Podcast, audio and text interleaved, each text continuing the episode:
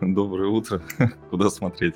В эфире обзор «Портфель на 100». Здесь я, Вячеслав Славенко, и Павел Кимачев. Да. Я привык, что у меня камера в другом месте находится. Переехал. Всем привет. Так, ну что, начнем с заставки, да? Давай. Хотя нет, давай не начнем не с заставки. В конце торгов фьючерсами ночью, да, у нас на Московской бирже новость появилась про танки американские. Вот, что они все-таки поедут в Украину или на Украину по-русски. Для того, чтобы... Странно, не поддержать, но, в общем, не для того, чтобы отбиваться от России, а именно для того, чтобы... Формулировка такая была. Для того, чтобы Германия поскорее приняла решение по поводу своих танков, которые Польша должна реэкспортировать в Украину. Ну, то есть это немецкие танки, которые находятся в Польше. Почему так все замудрено, я, конечно, не совсем. Наверное, ближе, потому, ну, как бы, наверное, не было бы проблемы отправить технику прямиком из Германии, но это какой-то замес, чтобы никто чистеньким не остался, мне кажется. Наверное, да. Слушай, я достаточно нейтрально сейчас к этому, ну, по крайней мере, стараюсь относиться. Читал я эту новость, идея там в том, что Германия просто не хочет этого делать, не хотела. Я так понял, что таким образом США ее стимулируют на то, чтобы она захотела. Ну, то есть вот мы делаем, и вы делаете вот таким образом. Ну, да, на самом деле в Германии сложная ситуация. Я думаю, что она разрешится, конечно, они сыграют в какую-то еще одну политическую игру и придумают, как это все обыграть, да? Там история такая, что внутрипартийная, внутриполитическая борьба говорит за то, чтобы Шольц, конечно, должен быть более активным. Они хотят его, ну, так сказать, помотивировать. Вот. А население, что, в принципе, не всегда совпадает, и далеко не всегда совпадает именно с политической картиной внутри страны, население не очень-то хочет этого. Вот. Ну, именно активное население. На самом деле там никто референдум не проводил и проводить не будет от греха подальше, потому что, не дай бог, потому что скажут, это вообще не суйтесь никуда. Да, и отмените санкции. Ну вот. И тут дилемма, да, надо как-то ее решать. Я думаю, решат. И индекс не S&P, который открыт, а именно фьючерс на Мосбиржу, на индекс Мосбиржи, он такой какой-то закончил день такой свечкой вниз. Но это внутридневной свечка. Я почему-то посмотрел, я думал, что же отреагировало. Отреагировал именно он, индекс Мосбиржи. Начнем, может, с него? Давай посмотрим. Фьючерсы на индекс Мосбиржи, извиняюсь. Да. Ну, я просто так особенно. Ага. Да. Слушай, да, здесь реакции по факту... Это у тебя дневные. Это фьючерс, да. Я внутри дневных, вот именно драму. Давай, драму, то есть вот. Ну, это с утра было, на самом деле, здесь. Ничего с утра? Какого-то сверхъестественного, да. С сегодняшнего утра? Нет, это вчерашний день. А вот сегодняшний в плюсе, ну, в нуле, можно сказать. В общем, значит, нет.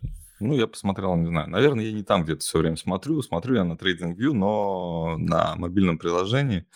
И не на подробном графике, а вот на этих сводках. Там действительно какая-то свечка такая.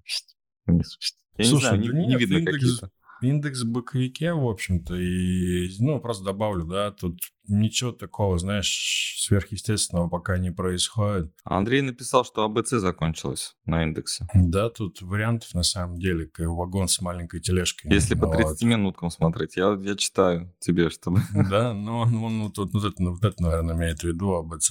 Дальше, наверное. Дальше рост, да? Да, вот, и дальше... Нет, с такими новостями, еще... ребят, но рост не ждите, я серьезно. Ну, просто, слушай, как бы, понимаете, активизация на вооруженном, вот этом вот военно-вооруженном информационном поле, я думаю, ничего хорошего. Тут, простите, но не может быть плюсов. Нет, он может еще вернуться на 2,250, может сходить на 2,100. Тут на самом деле мы говорили, пока эта идея, она реализуется, то есть пока вот эти вот уровни не будут пробиты, какие-то серьезные, да, то есть либо вверх 2,250, 2,300, либо вниз 2,100, 2,050, не будет выраженного движения. Пока это широкий боковик в диапазоне 2,100-2,250. Ничего здесь нет. Ну, в том плане, что никакого трендового движения сейчас нет. Тотальный боковик, так же, как и на S&P. Да, ну появится за два дня. Я серьезно говорю. После конечно, 20 января, я говорил, да, пойдет какая-то информация. Ну, на самом деле, мы видим, да, там в Беларуси что-то, какая-то активность непонятная. Вот, и Лукашенко жалуется на то, что вроде как его страна может оказаться... Ему придется защищаться. Вот, намекает он не тонко. Вот, и, конечно, вторая, ну, новость, это, конечно, которую мне как бы не договорили, да, те источники, которые могли бы договорить, наверное, это второе направление. Ну, то есть открытие второго фронта. Ну, были такие, там открыто не говорят, но сквозь строки можно прочитать. Ну, я, понимаешь, да, что до меня доходит, да, это же я не в какую-то там закрытую комнату, там, за семью печатями, да, пришел, чтобы мне это на ухо сказали. Нет, это мне сказали за обеденным столом мои знакомые, ну, собственно, да, они там что знают. Не знаю, насколько они... Сейчас удивительное время. Большинство слухов подтверждается. Причем слухи, они выглядят как слухи, достаточно бредовые, но подтверждаются все такими странными вещами. Перейдем к заставке. И вот у меня Пауэлл, который, собственно, ну, как это сказать, поменял хозяина, да? Я хочу все-таки про цены по... Почему ты под нефть смотришь? Просто ты упомянул 20-е, у меня, как у собаки Павлова, рефлекс, что после 20-го надо покупать. После 20-го мы будем думать о том, что можно покупать или нет. Ну, не падает пока. Ну, давайте, я так понимаю, что период этот начался, что это не точка на карте, а это какой-то период. Посмотрим, наблюдаем, да, здесь ничего особого можно не говорить. Наверное, вот, Пауэлл все-таки, как мне кажется, не инфляция, не безработица, а цена на нефть, да, должны корпорации зарабатывать, и тут сложный момент. Ну, вроде как S&P себя неплохо чувствует, да, но и, собственно, и нехорошо. Да, здесь абсолютно та же самая ситуация, как и в индексе Мосбиржи. Сезон отчетов поддерживает и ожидания... Ну, хиловато, конечно, поддерживает, надо сказать. Ну, он, по крайней мере, не это, как тебе сказать. Ты знаешь, даже вот я читаю отчеты, и мне даже писать одно и то же я что-то не хочу. Одно и то же. Да, я согласен, что сезон такой скомканный очень, да, что-то в плюсе, что-то в минусе, но я имею в виду реакцию, поэтому и S&P такая достаточно... Пишут одно и то же, понимаешь, вот готовились к тому, что сховаться, как говорится, и, простите, мои предки, как говорили, да, чтобы ничего не это... Ну, ничем не выделяться в этом квартале, никто не хочет ничем выделяться, просто все очень так... сдержанно, очень... нейтрально. Как это? Нейтрально. Ну, консервативно, скажем так. Консервативно. То есть мы там практически... Ну, инвестиции, как мы обещали, там мы будем инвестировать. Куда развиваться, мы обещаем там на 7% увеличить... Ну, я в среднем, да, по рынку говорю, какая там статистика во всех отчетах. Есть интересные отчеты, которые я все-таки хочу разобрать не для того, чтобы там сейчас спекулировать. Это бесполезно. Я уже вижу, это вот прям в моменте бесполезно. Хочется вчитаться в какие-то слова, которые между строк, может быть, да, там прописаны. Это есть, но на сейчас, на то, что сейчас будет с рынком, на то, как сейчас поведут себя акции, это достаточно, ну... бесполезно как-то прогнозировать именно относительно вот тех отчетов, которые выходят. Вот. Так, новости. Значит, сегодня еще... Прям сейчас первое, что я открыл в Инстаграме, это кто-то из кавказских борцов, по-моему, из России выступающих, про сожжение Корана в Швеции. высказался я.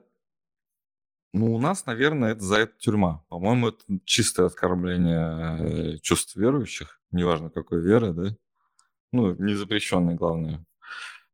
Ну, как-то жестоко, я не знаю, почему именно в Швеции, это в такой мягкой Швеции такие жесткие вещи происходят. Вот, и действительно, Эрдоган... Отложил. Ну, такой, отложил, да. Да, тут двойная новость. Все включено, хотят отменить, да, в Турции с следующего года. И все исключено вступление Швеции в НАТО. Игра слов. Это наш профиль. В общем, все исключено. Больше не будут они. Но тут же Финляндия высказалась. Следующая новость. Да, да, ну что да. Она может, да. Что Финляндия, собственно, тоже поменяла хозяина, что пошли, как бы говорится, мы сами без Швеции. Но может, это не значит, что будет, да? Да нет, там на самом деле все это будет тянуться еще очень долго, до июня точно, потому что в июне это рассматривается, до июня это рассматриваться не будет. Вот. Ну, по крайней мере, сейчас Эрдоган сказал так. И там выборы еще в Турции будут. И где-то май... А кого выбирать будут? Эрдогана опять выбирать? А, ну, Эрдогана, по идее, должны выбрать, да. Вот, поэтому полгода все это будет. Вот, и оговорился Финн, премьер-министр у них, по-моему, да? Не президент. Нет, не президент. У них у всех премьер-министр, у них же социализм везде. Да, он сказал, что это... Мы, может быть, конечно, и вступим там одни, но мы уже переговорили со Швецией, и мы будем придерживаться того плана, который был изначально. Вот, ну, как так. Вот. То есть Швеция будет вступать в НАТО. Ну да, да. То есть все-таки Швеция мы будет вступать в НАТО, Эрдоган будет им сопротивляться. Ну, мы, собственно... Да. Ну, мы понимаем прекрасно, что Эрдоган не будет воевать с Россией в ближайшей, ну, там, в обозримой перспективе. А это значит, что НАТО не будет тоже воевать. Вообще, то есть вступление. Еще дополнительно...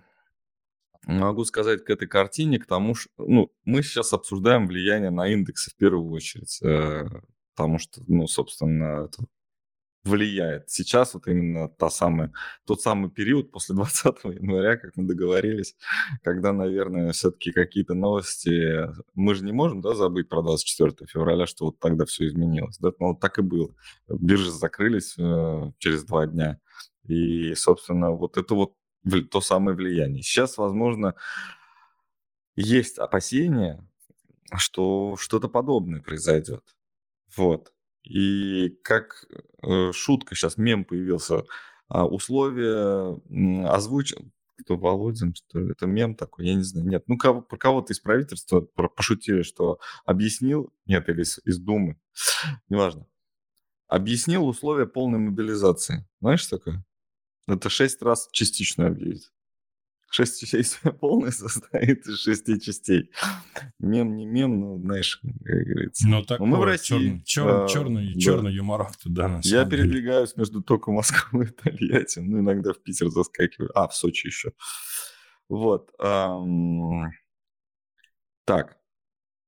Хочется про... Так, ну, это мы сказали. Финляндия сказали.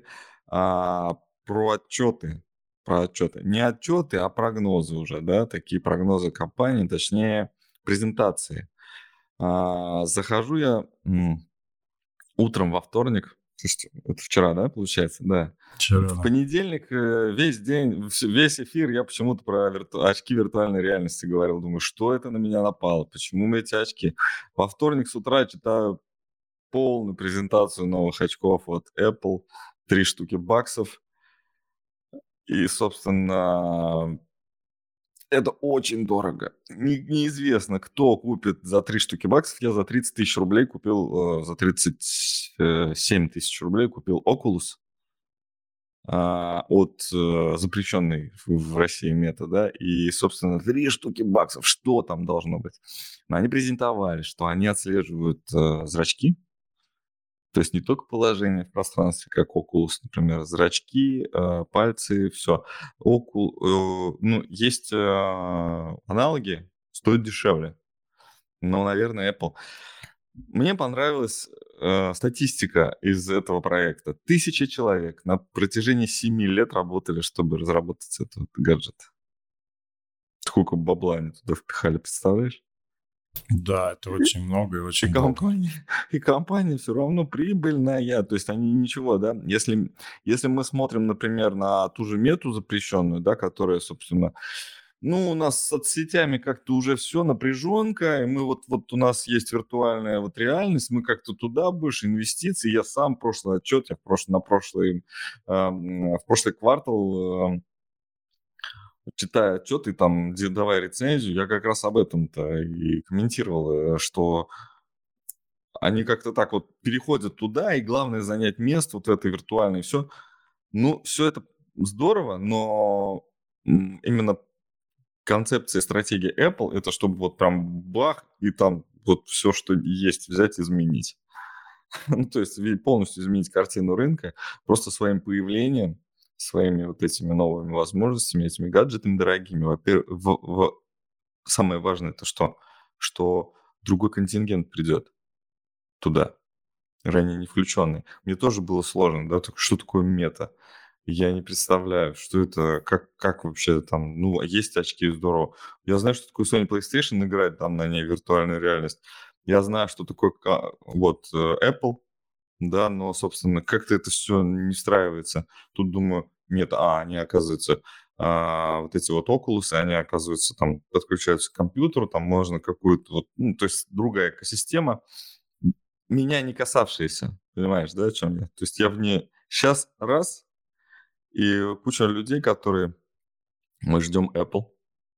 А их, правда, очень много. Почти все, кто пользуется Apple, такие. Вот, мы ждем Apple. И Apple подключается, и все, погнали. Это большая, очень большая аудитория, которая именно будет пользоваться, заплатит эти деньги. Но это сложно сразу $3000 заплатить за гаджет, который, собственно... Ну, если Apple это больше про работу, а не про игры, да? То есть они, тут у них игр-то на компьютере, ну, никто не играет на Apple, практически мало кто. То тут нужно понимать, что какая-то вот эта вот полезность этого гаджета, она, ну, где-то на смешении работы и игры, да, и развлечения должна, ну, то есть на пересечении этих двух направлений должна вот как-то развиваться. Ну, посмотрим. Мне кажется, это дорого. Мне кажется, это... У Apple были такие гаджеты, которые не пошли? Наверное, нет. Есть один. Дом. Вот этот вот колонка с домом. Дом? Угу. Да, она как-то вот... У Android намного... Ну, лучше это все и проходит. Хедж-фонд Citadel. Смотрел? Да.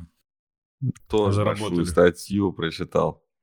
Статистика просто безумная. Просто. Каждая пятая сделка в мире их.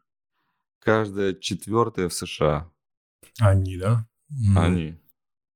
За счет средств своих фондов. Да, но я читал только от прибыли, да? Там какой-то просто... астрономической прибыли, там 16 миллиардов, по-моему, да? 38% они показали доходность своих фондов. Это дофига просто в тот год. Это просто, я не знаю, что они там делали. Но они не раскрывают, по-моему, информацию об активах. А что они должны раскрыть? Ну, какие сделки заключали? Да нет, ну слушай, нет. Почему не раскрывают? Все открыто, только тебе нужно будет переместиться во времени, да, чтобы посмотреть онлайн, да, как это было. Ну вот у Вячеслава, например, в опционном плеере есть вот эта возможность, да, там, но мало у кого есть на торговом терминале, давайте отмотаем, и вот так вот пошла сделка. Нет, ты увидишь на графике, где они там покупали, продавали, но все фонды отчитываются, как вот мы про Кэти Вуд следим, да, что она там Теслу покупает. На самом деле не только Кэти Вуд об этом отчитывается, а все отчитываются. Мне когда-то... Ну, несколько лет назад показали сайт просто, вот все сделки всех фондов, вообще всех фондов. Вот что не выберешь, вот все, ну, вроде как проще некуда. Ты даже не профессионал, можешь просто взять и тебе никакое автоследование не нужно, да, ты можешь взять и... Ну, я имею в виду, не надо платить за автоследование, нужно просто взять и копировать эти сделки. Но есть, конечно, свои нюансы, потому что фонд на 40 миллиардов, допустим, долларов покупает 1500 акций, да, с периодичностью там раз в час какую-то акцию покупает, инвестирует даже. Если не спекулирует, так инвестирует. Но это очень сложно. Далеко не каждый портфель сможет, ну, не каждый человек сможет оперировать такими, ну, так диверсифицировать свой портфель, не поместится у него акций столько. Вот как мы на 100, у нас портфель на 100 называется, 100 тысяч, мы минимум инструментов, чтобы они были дешевыми, доступными, чтобы можно было там не 1 и 2 купить, а как можно больше туда засунуть. Очень неудобно, но очень интересно, да, как в песне поется. Ну вот, в общем, да, они и мужчина, конечно, этот, ну да, он прям ферзь выступает такой. Все прям, все чики-пики у него, прям все хорошо, знаешь, он... Ну, думаю, есть чем гордиться, конечно. Ну, да, ну какая-то дьявольская сила как будто помогала ему. Почему чертовски прибыльно назвал это? То что как-то, как будто душу дьявола продал. Ну да, там читались, потому что хедж-фонды, по-моему, в среднем 200-250 миллиардов, да, в общем, убытки за прошлый год, а у них там... Они поставили 16-17 миллиардов, да. Причем мне интересно было посмотреть, ну, какие там доходные, какие у них отрасли были доходными. Все. Алготрейдинг, фикс инкам, то есть эти облигации, все просто инвестиции, там, венчуры, все принесло прибыль. Ну, вот так сошлось, что все в прибыли. Блин. И они переплюнули предыдущего, да, по-моему, какого-то рекордсмена, я не знаю, который это читал. То есть они... Сколько они заработали, ты говоришь? 16 или 17 миллиардов. Да, до этого было что-то... Блин, а это не до этого было 16-17, а они переплюнули? Нет, это вот эта цифра, вот они, да, за прошлый год, да. Угу. Ну вот, собственно, да. NASDAQ хочется. NASDAQ хочется посмотреть, давай посмотрим. Как-то так, да. Хочется посмотреть. У нас шорт есть по NASDAQ в портфель на 100. Фьючерс на бирже ММВБ, да? Ой, Московская биржа ММВБ, господи. Как старый совсем. Здесь та же самая картина, что и в S&P на самом деле. Вот. Может быть, немножечко похоже. Похуже? Да. Ну, то есть поэтому они скорректировались получше наверх. NASDAQ меньше корректируется наверх, чем, да? S&P, по-моему. Ну или одинаково, давай посмотрим здесь. А в Финляндии президент, кстати, нас поправили, представляешь? Да, я видел. Да. Ох, ну хотя бы вот у них. А ну побольше, на 10% NASDAQ и где-то 7% S&P, но... Не принципиально, на самом деле, это такие проценты. Просто в какой-то момент там на отчетах технологичные компании больше, там Netflix, например, те же самые 8%. Какие-то технологичные компании делали, ну, такие больше процентов, чем S&P. То есть. А по самой направленности здесь на боковик есть снижение, и сейчас какая-то модель коррекционная. Пока это не выйдет за рамки, например, уровня там 14, например, да, возврата на 14, говорить там о смене тренда очень рано. И даже если вернется на 14, это тоже рано, потому что здесь как бы модель просто может усложниться. Вот. А если это не пробьет, например, уровень 12500-12600, то есть коррекция, то это новая волна может быть где-то в район 8000. Вот. Ну, 30%, давай так. Те ожидания, которые были, они остаются где-то 30-35% еще. Слушай, я как-то... Мы забыли про Russell. Помнишь такой индекс? Да, есть такой, да. А вот надо на него посмотреть. Мне просто интересно. Я сам прочитал эту новость, и почему-то... Приблизительно так же. У меня не сошлось. Я думаю, а как? S&P вон выше 4000. Новость о том, что 20% всех акций, торгующихся на Нью-Йоркской... фондовой бирже, Stock Exchange, да, Stock Exchange, 20% всех акций каждый день доходят до стопа. Угу. То есть останавливаются торги из-за резкого падения или роста. Ну вот там контекст такой, что останавливаются торги. Слушай, если ты про остановку, там был какой-то сбой. Нет. Вчера? Или ты, ты про другое говоришь, да? Да, я про другое говорю, что это статистика уже на протяжении какого-то периода времени, что каждый день на протяжении там... с момента отчетности, с момента начала отчетности. То есть мы тут с тобой говорим, что все нейтрально, что ничего страшного не происходит. Вот эти 500 компаний, которые в индекс S&P входят, да, они все хорошо себя чувствуют, но там не 500 компаний. Там десятки тысяч компаний, да, торгуются. Ну, и что там с Russell? Тоже хорошо себя чувствует. Кто эти компании, которые останавливаются, у которых торги останавливаются? Может быть, подписчики следят за какими-то из тех. Вот я посмотрел, Нубанк, нет, он не останавливался. Это я так пошутил. Ну, я понял. Юмор такой, да. Кто-то сейчас испугался, мне кажется, да, у кого он есть. Сейчас смотри, аккуратно. Ну, там же перспективная компания, на самом деле, и да. Я начал читать Silvergate, а что-то там нечего читать вообще, честно говоря. 400 миллионов выручка там какая-то фигня такая. Они там что-то заявляют о себе, что они вот эти, новость, которую мы в прошлый раз говорили, о том, что они там 100 тысяч ограничений, да, они привлекают к себе внимание просто. И все.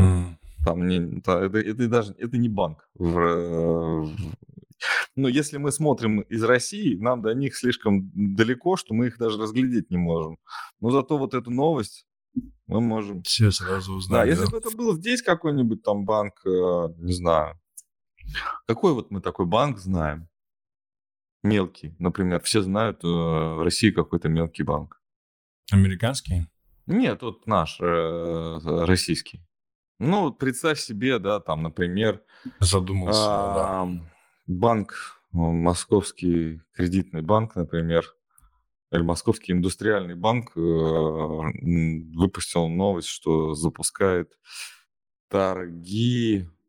Там, я не знаю, с северокорейским... Что там у них, воны? Или что у них в Северной Корее? Какая валюта? Ну, например. Ну, да. И ее показывают, эту новость, там, в Соединенных Штатах. Ну и что? Ну да, я понял, о чем ты, да, согласен. Банк «Зенит». Но он не маленький. Нет, он не маленький, «Зенит», он крупный. Давай по Расселу, в общем, здесь картинка. Да, если сравнивать именно Silvergate, то это банк «Зенит» от Сбербанка не так сильно отличается, как Silvergate отличается от банка... А вот, кстати, можно прикинуть, например, Ситибанк. Ситибанк, у него 80 миллиардов выручка. Выручка – это не оборот банка, а именно выручка по комиссиям. Вот. 80, примерно там, плюс-минус, 80 миллиардов. У Silvergate в районе там 400 миллионов. Это... 200 раз. 160, как минимум 160, да. Да. Ну и что? Ну, в 200 раз он там больше. Это же вообще 1/200. А от всей банковской системы там вообще говорить не о чем. Так. Рекламу, в общем, такую, через Binance немножечко порекламировали себя. Да. Вот. И да. И что там, Russell? Ну, покажем, давай плавненько к Binance. Да здесь все то же самое, на самом деле. Локально то же самое модель. Есть отскок. С того же времени он идет, да, с октября. И также это выглядит, как и на S&P. Ну, вот на том же NASDAQ, например. Просто здесь еще пока, не дошло, например, до хая. Вот так это развивается. Вот. А дальше будет вопрос. Либо новая волна снижения, либо какой-то другой вариант. Вот, тут в общем два варианта. Либо это будет снижение, какая-то новая волна, либо боковик. Потому что какого-то прям выраженного роста, пока это очень сложно в той ситуации, которая сейчас есть. Вот, вот как так, пока. Из отчетов, подожди, мы про Eli Lilly не сказали. Компанию, которую я в прошлом квартале осветил, которая... От которой, кстати, потом случайно новость. Они тоже хайпуют, я так понимаю, что 4,5 миллиона каждому. Сейчас скажу, что это значит.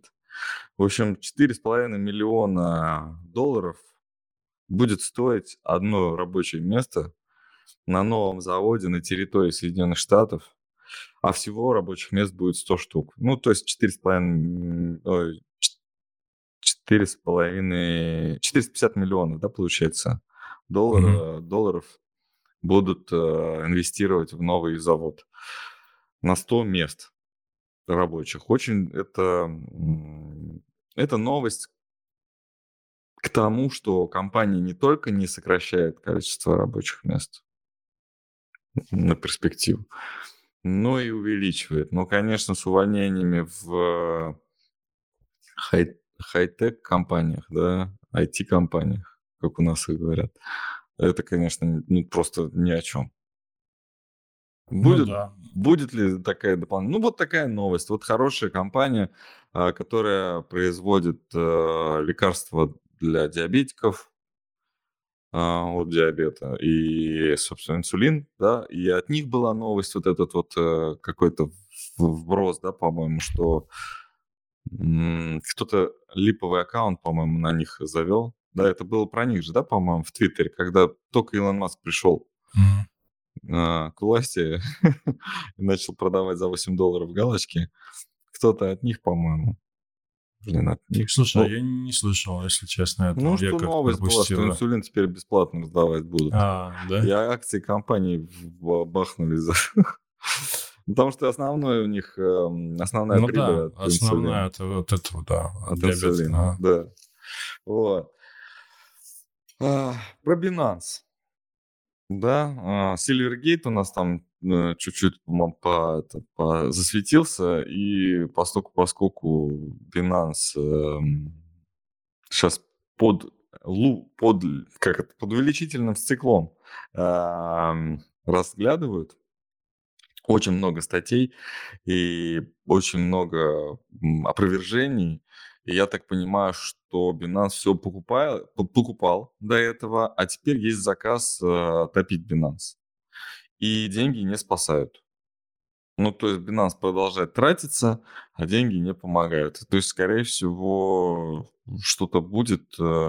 Если у ребят все хорошо с деньгами на самом деле, то есть я имею в виду с обеспечением депозитов, ну, вкладчиков, скажем так, да, то есть трейдеров, которые там торгуют, то ладно.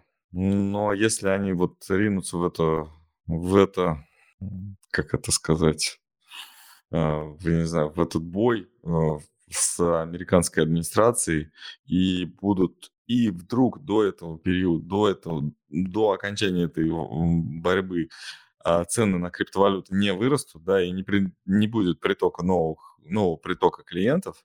То есть, ну, как бы, да, идеальный шторм. Все плохо. Сейчас биткоин растет, и этот мой прогноз уже как бы, ну, не совсем актуальный. Но если вдруг биткоин падает там до 12, 6, там, не дай бог, 3000 долларов, то...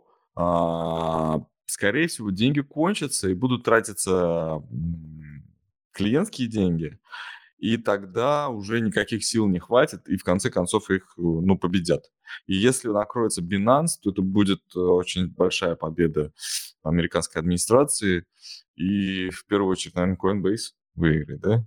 Американская контролируемая биржа, ну, криптовалютная биржа, контролируемая SEC, ну, то есть... Да, комиссии по ценным бумагам. Ну и Федеральной резервной системой там же. Ну, прикольно будет, если Binance рухнет. Ты понимаешь, да, то есть провоцируют на бой, провоцируют тратить деньги. Я так понимаю, да, что да. Эти... Против них же еще дело заводят уголовное, да? Ты слышал, наверное, эту информацию? У него уже проиграно уголовное дело на территории Великобритании. За что? За отмывание средств... Нет, здесь за инсайдерскую торговлю уже. Ну, то есть в Америке всегда судят либо за налоги, потому что это федеральное преступление, убить человека не так страшно, как не заплатить налоги.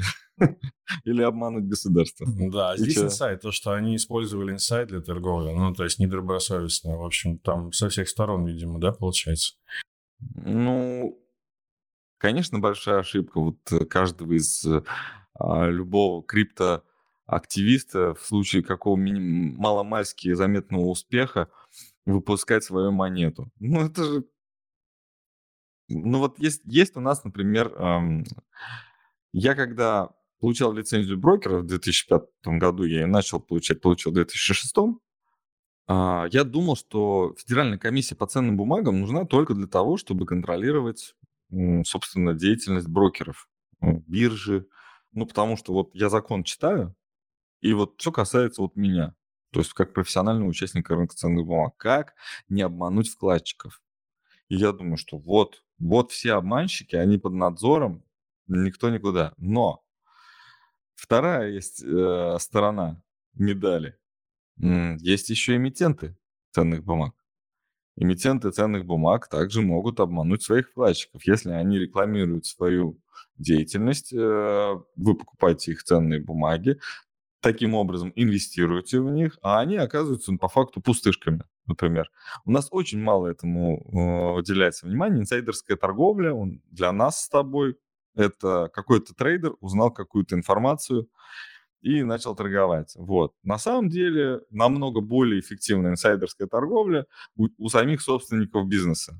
Они могут там через подставных, и это сложнее отследить, и, конечно же, этого фактически нет. Ловят у нас то, что легче поймать, а не то, что опаснее.